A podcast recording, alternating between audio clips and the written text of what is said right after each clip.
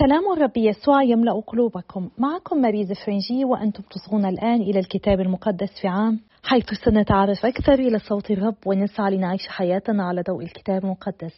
نحن مستمرون في قراءتنا من سفر التكوين إلى سفر الرؤيا. نحاول أن نكتشف قصة الخلاص وأين نحن منها. ولقد وصلنا إلى اليوم الثلاثمائة والثمانية وأربعين من هذه المسيرة.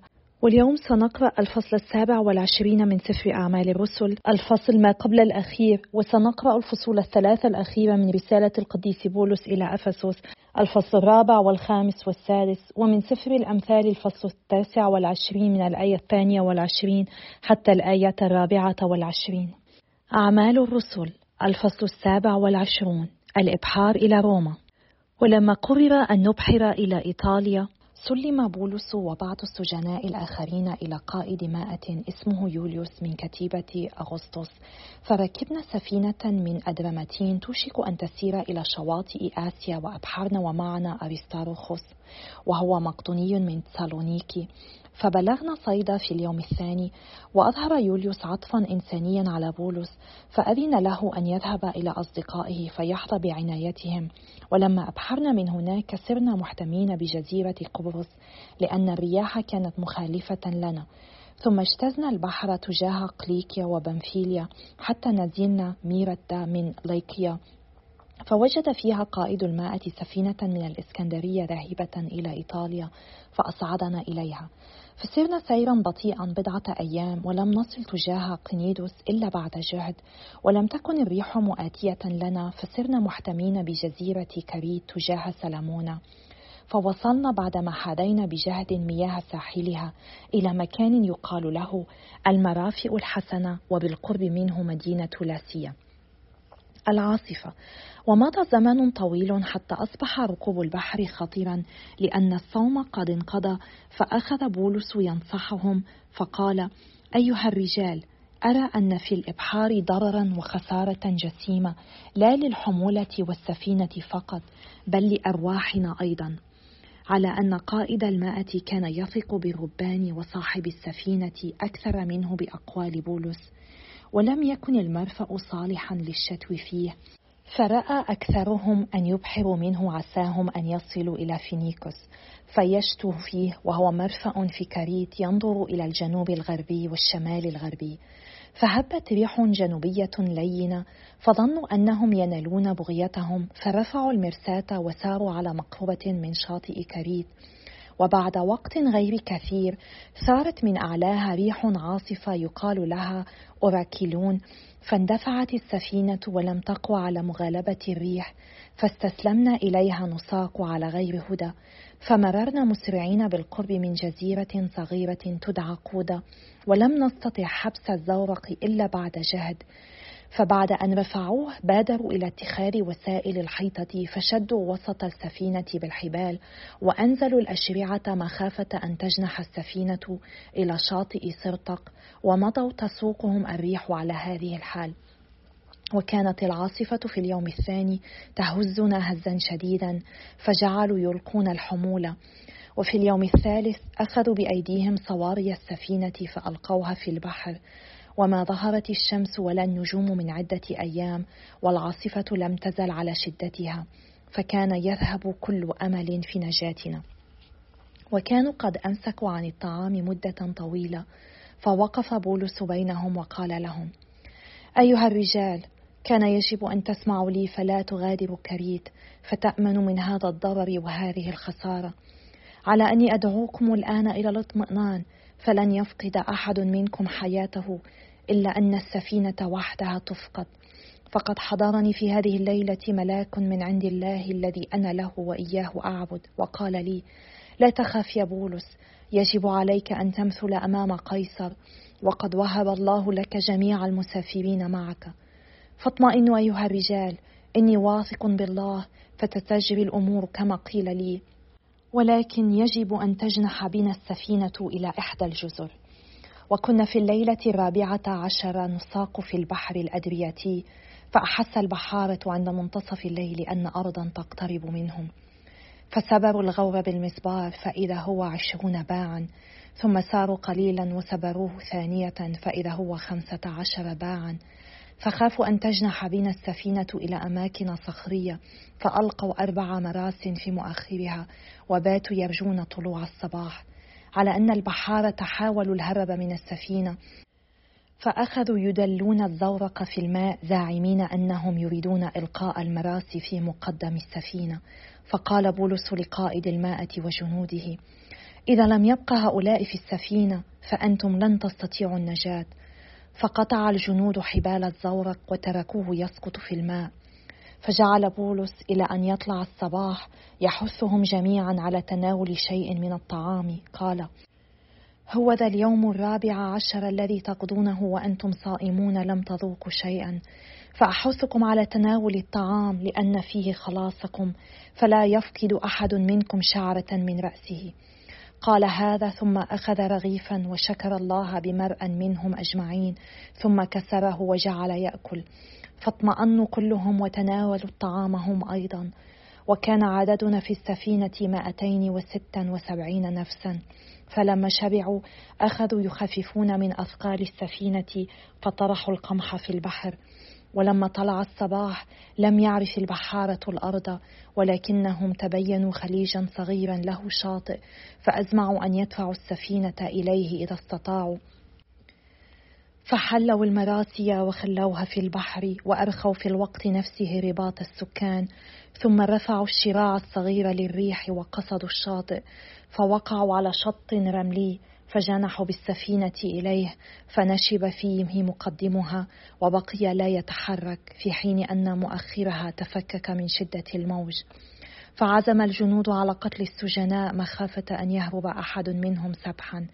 ولكن قائد المائة كان يرغب في إنقاذ بولس فحال دون بغيتهم وأمر الذين يحسنون السباحة أن يلقوا بأنفسهم قبل غيرهم في الماء ويخرجوا إلى البر وأمر الآخرين أن يخرجوا إلى البر إما على الألواح وإما على أنقاض السفينة. وهكذا وصلوا جميعا إلى البر سالمين. رسالة القديس بولس إلى أهل أفسس الفصل الرابع. الحث على الوحدة. فأناشدكم إذا أنا السجين في الرب أن تسيروا سيرة تليق بالدعوة التي دعيتم إليها سيرة ملؤها التواضع والوداعة والصبر. محتملين بعضكم بعضا في المحبة ومجتهدين في المحافظة على وحدة الروح برباط السلام. فهناك جسد واحد وروح واحد كما أنكم دعيتم دعوة رجاؤها واحد.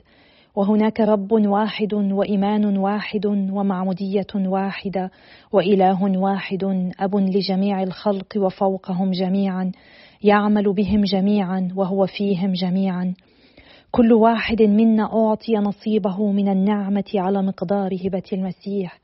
فقد ورد في الكتاب صعد إلى العلا فأخذ أسرى وأعطى الناس العطايا. وما المراد بقوله صعد سوى أنه نزل أيضا إلى اسافل الأرض فذاك الذي نزل هو نفسه الذي صعد إلى ما فوق السماوات كلها ليملأ كل شيء. وهو الذي أعطى بعضهم أن يكونوا رسلا وبعضهم أنبياء وبعضهم مبشرين وبعضهم رعاة ومعلمين ليجعل القديسين أهلا للقيام بالخدمة لبناء جسد المسيح. فنصل بأجمعنا إلى وحدة الإيمان بابن الله ومعرفته ونصير الإنسان الراشد ونبلغ القامة التي توافق كمال المسيح. فإذا تم ذلك لم نبق اطفالا تتقاذفهم أمواج المذاهب ويعبث بهم كل ريح فيخدعهم الناس ويحتلون عليهم بمكرهم ليضلوهم. وإذا عملنا للحق بالمحبة نمونا وتقدمنا في جميع الوجوه نحو ذاك الذي هو الرأس نحو المسيح. فإن به أحكام الجسد كله والتحامه والفضل لجميع الأوصال التي تقوم بحاجته ليتابع نموه بالعمل الملائم لكل من الأجزاء ويبني نفسه بالمحبة. الحياة الجديدة في المسيح. فأقول لكم وأستحلفكم بالرب ألا تسيروا بعد اليوم سيرة الوثنيين فإنهم يتبعون أفكارهم الباطلة. وقد أظلمت بصائرهم وجعلهم جهلهم غرباء عن حياة الله لقساوة قلوبهم. فلما فقدوا كل حس استسلموا إلى الفجور فانغمسوا في كل فاحشة مستهترين. أما أنتم فما هكذا تعلمتم المسيح؟ إذا كنتم أخبرتم به وفيه تلقيتم تعليما موافقا للحقيقة التي في يسوع أي أن تقلعوا عن سيرتكم الأولى فتخلعوا الإنسان القديم الذي تفسده الشهوات الخادعة وأن تتجددوا بتجدد أذهانكم الروحي فتلبسوا الإنسان الجديد الذي خلق على صورة الله في البر وقداسة الحق. ولذلك كفوا عن الكذب وليصدق كل منكم قريبه فإننا أعضاء بعضنا لبعض. اغضبوا ولكن لا تخطئوا لا تغربن الشمس على غيظكم. لا تجعلوا لإبليس سبيلا. من كان يسرق فليكف عن السرقة بل الأولى به أن يكد ويعمل بيديه بنزاهة لكي يحصل على ما يقسمه بينه وبين المحتاج. لا تخرجن من أفواهكم أية كلمة خبيثة. بل كل كلمة طيبة تفيد البنيان عند الحاجة وتهب نعمة للسامعين. ولا تحزنوا روح الله القدوس الذي به ختمتم ليوم الفداء. أزيل من بينكم كل شراسة وسخط وغضب وصخب وشتيمة وكل ما كان سوءا.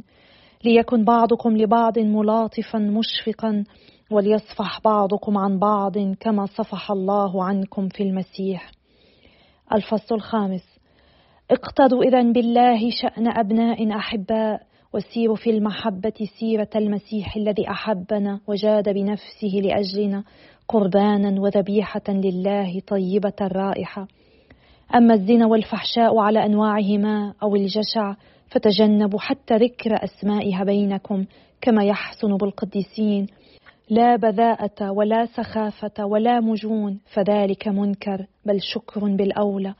فاعلموا أنه ليس للزاني ولا لمرتكب الفحشاء ولا للجشع الذي هو عابد أوثان ميراث في ملكوت المسيح والله. لا يخدعنكم أحد بباطل الأقوال فبسبب ذلك يحل غضب الله على أبناء المعصية فلا تكونوا لهم شركاء. بالأمس كنتم ظلاما أما اليوم فأنتم نور في الرب فسيروا سيرة أبناء النور فإن ثمر النور يكون في كل صلاح وبر وحق. تبينوا ما يرضي الرب ولا تشاركوا في أعمال الظلام العقيمة بل الأولى أن تشهروها. إن الأعمال التي يعملونها في الخفية يستحيا حتى من ذكرها ولكن كل ما شهر أظهره النار لأن كل ما ظهر كان نورا. ولذلك قيل تنبه أيها النائم وقم من بين الأموات يضئ لك المسيح. تبصروا إذا تبصرا حسنا في سيرتكم فلا تسيروا سيرة الجهلاء بل سيرة العقلاء. منتهزين الوقت الحاضر لأن هذه الأيام سيئة. فإياكم أن تكونوا من الأغبياء. بل افهموا ما هي مشيئة الرب لا تشربوا الخمر لتسكروا فإنها تدعو إلى الفجور. بل دعوا الروح يملأكم واتلوا معا مزامير وتسابيح وأناشيد روحية. رتلوا وسبحوا للرب في قلوبكم واشكروا الرب كل حين على كل شيء باسم ربنا يسوع المسيح. أخلاق بيتية. ليخضع بعضكم لبعض بتقوى المسيح. أيتها النساء اخضعن لأزواجكن خضوعكن للرب. لأن الرجل رأس المرأة كما أن المسيح رأس الكنيسة التي هي جسده وهو مخلصها. وكما تخضع الكنيسة للمسيح فلتخضع النساء لأزواجهن في كل شيء. أيها الرجال أحبوا نساءكم كما أحب المسيح الكنيسة وجاد بنفسه من أجلها ليقدسها مطهرا إياها بغسل الماء وكلمة تصحبه فيزفها إلى نفسه كنيسة سنية لا دنس فيها ولا تغضن ولا ما أشبه ذلك بل مقدسة بلا عيب. وكذلك يجب على الرجال أن يحبوا نساءهم حبهم لأجسادهم. من أحب امرأته أحب نفسه فما أبغض أحد جسده قط بل يغذيه ويعنى به شأن المسيح بالكنيسة. فنحن أعضاء جسده ولذلك يترك الرجل أباه وأمه ويلزم امرأته فيصير الاثنان جسدا واحدا. إن هذا السر العظيم وإني أقول هذا في أمر المسيح والكنيسة. فكذلك أنتم أيضا فليحب كل منكم امرأته حبه لنفسه ولتوقر المرأة زوجها. الفصل السادس. أيها الأبناء أطيعوا والديكم في الرب فذلك عدل. أكرم أباك وأمك تلك أولى وصية يرتبط بها وعد وهو لتنال السعادة ويطول عمرك في الأرض. وأنتم أيها الآباء لا تغيظوا أبناءكم بل ربوهم بتأديب الرب ونصحه. أيها العبيد أطيعوا سادتكم في هذه الدنيا بخوف ورعدة وقلب صاف كما تطيعون المسيح. لا طاعة عبيد العين كمن يبتغي رضا الناس بل طاعة عبيد للمسيح. تطيب نفوسهم أن يعملوا بمشيئة الله. واخدموا بنفس طيبة خدمتكم للرب لا للناس. فإنكم تعلمون أن كل إنسان إذا عمل صالحا نال جزاءه عند الله عبدا كان أم حرا. وأنتم أيها السادة عاملوهم المعاملة نفسها وتجنبوا التهديد. فإنكم تعلمون أن سيدهم وسيدكم هو في السماوات وأنه لا يحابي أحدا. الجهاد الروحي. وبعد فتقووا في الرب وفي قدرته العزيزة تسلحوا بسلاح الله لتستطيعوا مقاومة مكايد إبليس. فليس صراعنا مع اللحم والدم بل مع أصحاب الرئاسة والسلطان وولاة هذا العالم عالم الظلمات والأرواح الخبيثة في السماوات. فخذوا سلاح الله لتستطيعوا أن تقاوموا في يوم الشر وتظلوا قائمين وقد تغلبتم على كل شيء. فانهضوا إذا وشدوا أوساطكم بالحق والبسوا درع البر وشدوا أقدامكم بالنشاط لإعلان بشارة السلام. واحملوا ترس الإيمان في كل حال فبه تستطيعون أن تخمدوا جميع سهام الشرير المشتعلة. واتخذوا لكم خوذة الخلاص وسيف الروح أي كلمة الله. أقيموا كل حين أنواع الصلاة والدعاء في الروح ولذلك تنبهوا وأحيوا الليل مواظبين على الدعاء لجميع القديسين ولي أيضا ليوهب لي أن أتكلم وأبلغ بجرأة سر البشارة وفي سبيلها أنا سفير مقيد بالسلاسل. عسى أن أجرؤ على التبشير به كما يجب أن أتكلم. أخبار خاصة ودعاء الختام. وأريد أن تعرفوا أنتم أيضا أحوالي وأعمالي فسيخبركم عن ذلك كله تخيقس الأخ الحبيب والخادم الأمين في الرب. فقد بعثته إليكم خصوصا ليطلعكم على أحوالي ويشدد قلوبكم. السلام على الإخوة والمحبة مع الإيمان من لدن الله الآب والرب يسوع المسيح. لتكن النعمة على جميع الذين يحبون ربنا يسوع المسيح حبا لا يزول. سفر الأمثال الفصل التاسع والعشرون من الآية الثانية والعشرين حتى الآية الرابعة والعشرين. الإنسان الغضوب يثير النزاع وذو السخط كثير المعاصي. كبرياء الإنسان تضعه والمتواضع بالروح يحصل على الكرامة. الذي يقاسم السارق يبغض نفسه يسمع اللعن ولا يخبر به. أيها الآب الأزلي إننا نسبحك ونمجدك ونشكرك. نشكرك على مثل القديس بولس وكل الأشخاص الذين نتعرف عليهم. نشكرك على كلماته ونطلب منك يا رب أن تعطينا النعمة كي نطبق ما يعلمنا. نطلب منك أن تعطينا النعمة كي نتشبه به ونتشبه بهؤلاء المسيحيين الأوائل. والأهم من ذلك أن نتشبه بابنك ربنا يسوع المسيح الذي أخلى ذاته بكل تواضع حبا بنا ليمجد نمجدك وليعطينا فرصة كي نخلص. أعطنا يا رب أن نشبهه ونشكرك لأنك تقبل صلاتنا باسم ربنا يسوع. آمين. بسم الله والابن والروح القدس الإله الواحد. آمين. يعرض لنا الفصل السابع والعشرون من أعمال الرسل تفاصيل رحلة بولس إلى روما. هو الذي سافر مع لوكا و274 شخصا آخر. ونحن ندرك أن لوكا كان موجودا بسبب استخدام ضمير المتكلمين أي أن نحن حيث نقرأ تقرر أن نسافر. وفي هذا إشارة إلى أن لوكا قد رافق بولس في هذه الرحلة. واجهت السفينة عاصفة شديدة وتحطمت في مالطا وخطط الجنود الرومان لقتل السجناء لمنعهم من الهروب. لكن قائد المئة كان يرغب في إنقاذ بولس فمنع جنوده من تنفيذ رأيهم. نرى هنا أن بولس قد قبل بإرادة الرب ولم يتذمر أبدا أو يظهر أي خوف. بل على العكس أظهر ثقة بالرب الذي أرسل له ملاك وقال له ألا يخاف وأنه سيهب له جميع حياة المسافرين. وهو طمأن الرجال لأنه يؤمن بالله وبأن ما سيقوله له سيتم. يا ليتنا نتعلم من القديس بولس أن نثق بإرادة الرب سواء كانت إرادته الكاملة التي تريد قداستنا أو إرادته المتسامحة المتساهلة التي تسمح بأمور معينة أن تحدث. ربما نحن عندما نكون متوجهين إلى مكان معين ونواجه بعض العوائق ربما تتأخر الطائرة أو ربما هناك زحمة سير خانقة تمنعنا من الوصول حيث نريد في الوقت الذي نرغب فيه ربما نحن نبدأ بالتذمر ونتمنى لو أننا لم نأخذ هذه الرحلة. يا ليتنا نتعلم من القديس بولس أن نرى إرادة الرب في كل شيء ونقبل كل شيء. مدركين أن لا شيء يحدث لنا إذا لم يمر بيدي الرب المحبة.